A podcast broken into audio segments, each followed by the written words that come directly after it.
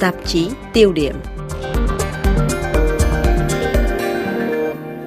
Thưa quý vị, ngày mùng 3 tháng 11 năm 2021 là tròn đúng một năm Joe Biden đắc cử tổng thống, nhưng món quà mừng một năm cầm quyền là kết quả thất bại của đảng Dân Chủ trong cuộc bầu cử thống đốc bang Virginia, nơi cách nay một năm cử tri dồn phiếu cho Joe Biden để đánh bại Donald Trump trong cuộc bầu cử tổng thống. Một cú tát như trời giáng, một lời cảnh báo cho phe Dân Chủ trong cuộc bầu cử quốc hội giữa kỳ năm 2022. Câu hỏi đặt ra, phải chăng chiếc bóng của Donald Trump vẫn còn đó? Christophe Le Boucher, nhà báo và đồng tác giả tập sách Ảo ảnh bị mất của nước Mỹ phe Dân Chủ trên đài BFM TV nhắc lại, Joe Biden được bầu chọn dựa trên hai lời hứa, đó là trở lại với sự bình thường sau những năm lộn xộn của Donald Trump của đại dịch COVID-19, sau cái chết của George Floyd và khôi phục lại vị thế của nước Mỹ. Nhưng sau một năm cầm quyền, những cam kết này của ông dường như vẫn khó được thực hiện. Ở trong nước, tỷ lệ được lòng dân của Joe Biden tụt giảm thê thảm. Một thăm dò của NBC News hồi tháng 10 năm nay cho biết có đến 54% số người được hỏi không tán đồng với cách điều hành của chủ nhân Nhà Trắng hiện nay. Kết quả cuộc bầu cử tại bang Virginia hôm 3 tháng 11 vừa qua là một minh chứng hiển nhiên ứng viên đảng Cộng hòa Glenn Youngkin, 54 tuổi, đã giành thắng lợi trước đại diện đảng Dân Chủ Terry McAuliffe, 64 tuổi, bất chấp việc đích thân Tổng thống Joe Biden, cựu Tổng thống Barack Obama và Phó Tổng thống Kamala Harris đến cổ vũ tinh thần.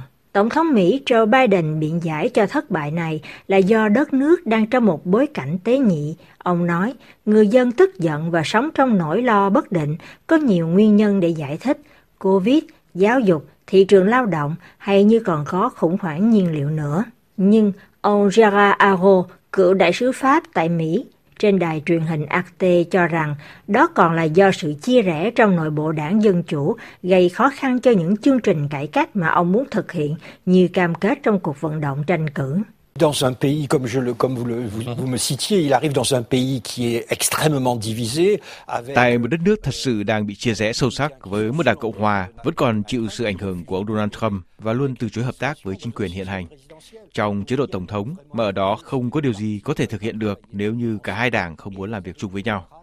Rồi người ta còn có một đảng Dân Chủ đang bị chia rẽ, giữa một bên là phe ôn hòa, bên kia là một cánh tả, mỗi lúc một tả hơn, thì ông Biden, một người thuộc cánh chung, khó có thể nào mà thực thi các chương trình của mình.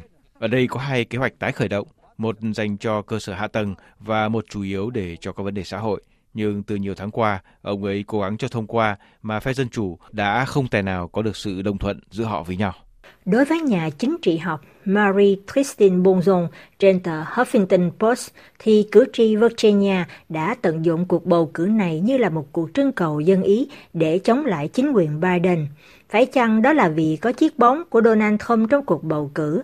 Giới phân tích tại Pháp tin rằng không. Ông Gerard Olivier, nhà nghiên cứu thuộc Viện Triển vọng và An ninh tại châu Âu, cũng trên đài Arte nhắc rằng ứng viên đảng Cộng hòa ông Glenn Youngkin khi tranh cử đã luôn tìm cách tỏ ra giữ khoảng cách với Donald Trump. Les électeurs ont écouté Youngkin parce qu'il leur parlait de leur quotidien, il leur parlait de l'inflation, il leur Trên thực tế, lần này cử tri nghe Youngkin bởi vì ông ấy chỉ nói với họ về cuộc sống thường nhật, về lạm phát, về giá xăng dầu đã tăng gấp đôi trong chỉ 10 tháng, về giáo dục và nhiều chủ đề khác nữa. Chính vì vậy mà họ bỏ phiếu cho Youngkin.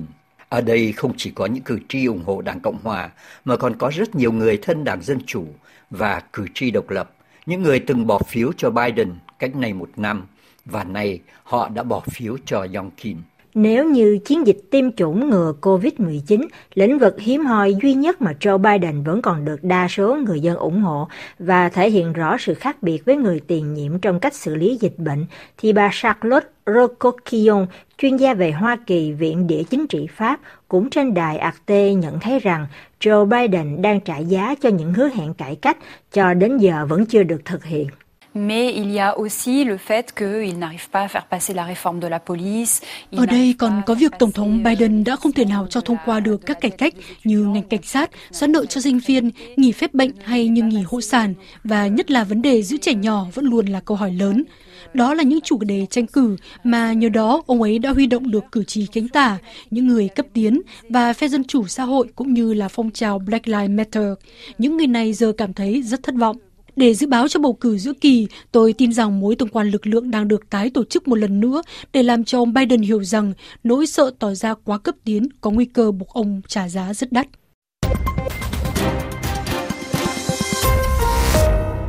Còn trên bình diện đối ngoại thì sao? Về điểm này, rõ ràng là có một sự đoạn tuyệt với thời kỳ Donald Trump, nghĩa là không còn những dòng tuyết thô lỗ, không còn chuyện thay đổi quay mắt bất thình lình trong đối ngoại, cũng không còn những lời chửi rủa ngoài mong đợi nhắm vào các đồng minh hay xích lại gần với những chính phủ chuyên chế. Thời kỳ của những bức thư tình với Kim Jong-un và những lời dọa dẫm cho Little Rocket Man đã qua. Thay vào đó, theo nhận định của ông Jeff Hawkins, cựu đại sứ Mỹ và là nhà nghiên cứu của Viện quan hệ quốc tế và chiến lược, nguyên thủ Mỹ tìm cách nối lại với chính sách của Obama, bất kể là trong việc nối lại đàm phán hạt nhân với Iran hay việc Hoa Kỳ trở lại với thỏa thuận Paris về khí hậu. Dù vậy, cựu đại sứ Mỹ tại Pháp cũng nhận thấy đôi khi có một sự tiếp nối đáng kinh ngạc với chính sách đối ngoại của Donald Trump mà hồ sơ Afghanistan là một ví dụ điển hình. Một quan điểm cũng được cựu đại sứ Pháp ở Mỹ ông Gerard Aro đồng chia sẻ. Il y a une, une, sorte, une forte continuité d'Obama à Trump, de Trump à Biden. Trên thực tế, rõ ràng là có một hình thức tiếp nối từ Obama sang Trump, từ Trump sang Biden. Cả ba nhân vật này đều hiểu rằng người dân Mỹ đã ngán ngẩm với những cuộc can thiệp bên ngoài, nước Mỹ không còn muốn là sen đầm của thế giới. Và cả ba tổng thống này, mỗi người với một phương pháp riêng, một cách tự nhiên đã đi cùng về một hướng. Ở Kabul tôi không bàn về cách thức thực hiện, nhưng rõ ràng là ông Biden đang thực thi một chính sách của Donald Trump mà chính sách này vốn dĩ đã có từ thời Barack Obama. Vào thời đó, ông Obama đã từng thông báo ý định thoái lui của Hoa Kỳ. Chỉ có điều, khi bất chấp những ý kiến của giới tướng lĩnh và các đồng minh trong khối NATO, Biden vẫn duy trì đường hướng của Trump, cuộc triệt thoái diễn ra trong hỗn loạn ở Kabul và hình ảnh hàng ngàn người Afghanistan tìm cách chạy trốn quân Taliban trong nỗi tuyệt vọng tại sân bay, vô hình chung đã tạo nên một vết đen khó phai và có thể sẽ đeo bám Joe Biden cho đến cuối nhiệm kỳ. Hồ sơ Afghanistan cũng là một trong những nguyên nhân dẫn đến thắng lợi của đảng Cộng hòa tại bang Virginia, bởi vì đây chính là nơi sinh sống của nhiều gia đình quân nhân và trú đóng nhiều căn cứ quân sự Mỹ, theo như lưu ý của nhà chính trị học Marie Christine Bonzon trên trang mạng Huffington Post. Ngoài ra, còn có một điểm khác cũng được hầu hết giới quan sát tại Pháp cùng đồng tình.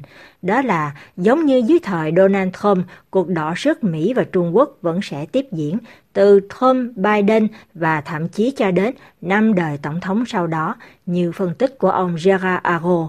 Theo đó, cuộc đối đầu toàn diện đang diễn ra giữa Mỹ và Trung Quốc sẽ kiến tạo nên các mối quan hệ quốc tế trong những thập niên sắp tới. Và trong cuộc đỏ sức này, châu Âu sẽ là người ngoài cuộc. Vì sao như vậy? Chuyên gia Gerard Olivier đưa ra các giải thích. Ben, ce sont les deux, les deux grandes puissances qui vont se disputer la suprématie euh, au XXIe siècle. Donc c'est vrai que l'Europe inévitablement est en retrait. Mais bởi vì hai cường quốc lớn này đang tranh giành thế bá quyền ở thế kỷ 21. Đương nhiên, châu Âu thoái lui là điều không thể tránh khỏi. Nhìn từ phía Hoa Kỳ có một sự thất vọng đối với Trung Quốc, nghĩa là kế hoạch của Mỹ để Trung Quốc tham gia vào Tổ chức Thương mại Thế giới chính là để Trung Quốc mở cửa rộng hơn và Hoa Kỳ như vậy có thể làm ăn với Trung Quốc nhiều hơn như họ đã làm với nước khác. Quan hệ giao thương sẽ dẫn đến những thay đổi trong quan hệ chính trị. Thế nhưng đó không phải là tất cả những gì người ta nhìn thấy ở Trung Quốc. Ngược lại, người ta chỉ thấy chế độ mỗi lúc mỗi cứng rắn hơn. Tập Cận Bình là chủ tịch mãn đời. Rồi còn có các vấn đề người Duy Ngô Nhĩ, Hồng Kông và giờ là Đài Loan. Và thế là Hoa Kỳ cũng vậy, trở nên cứng rắn hơn trước một Trung Quốc ngày càng chuyên chế. Cuối cùng, nếu như khác với Trump, Tổng thống Biden nhấn mạnh nhiều đến tầm quan trọng và sự trường tồn của các mối quan hệ đồng minh, thì điều đó cũng không ngăn cản được ông Biden phản bội lại đồng minh lâu đời nhất của Mỹ là nước Pháp trong vụ hợp đồng tàu ngầm của Úc và thành lập Liên minh quân sự AUKUS. Nói một cách khác, mức độ khó đoán, khó lường của Joe Biden có lẽ cũng không kém gì Donald Trump. Sự việc dẫn đến một cuộc khủng hoảng ngoại giao chưa từng có và khiến người ta không khỏi thắc mắc sau một năm cầm quyền, liệu Biden có đã xóa được dấu vết của Donald Trump hay không?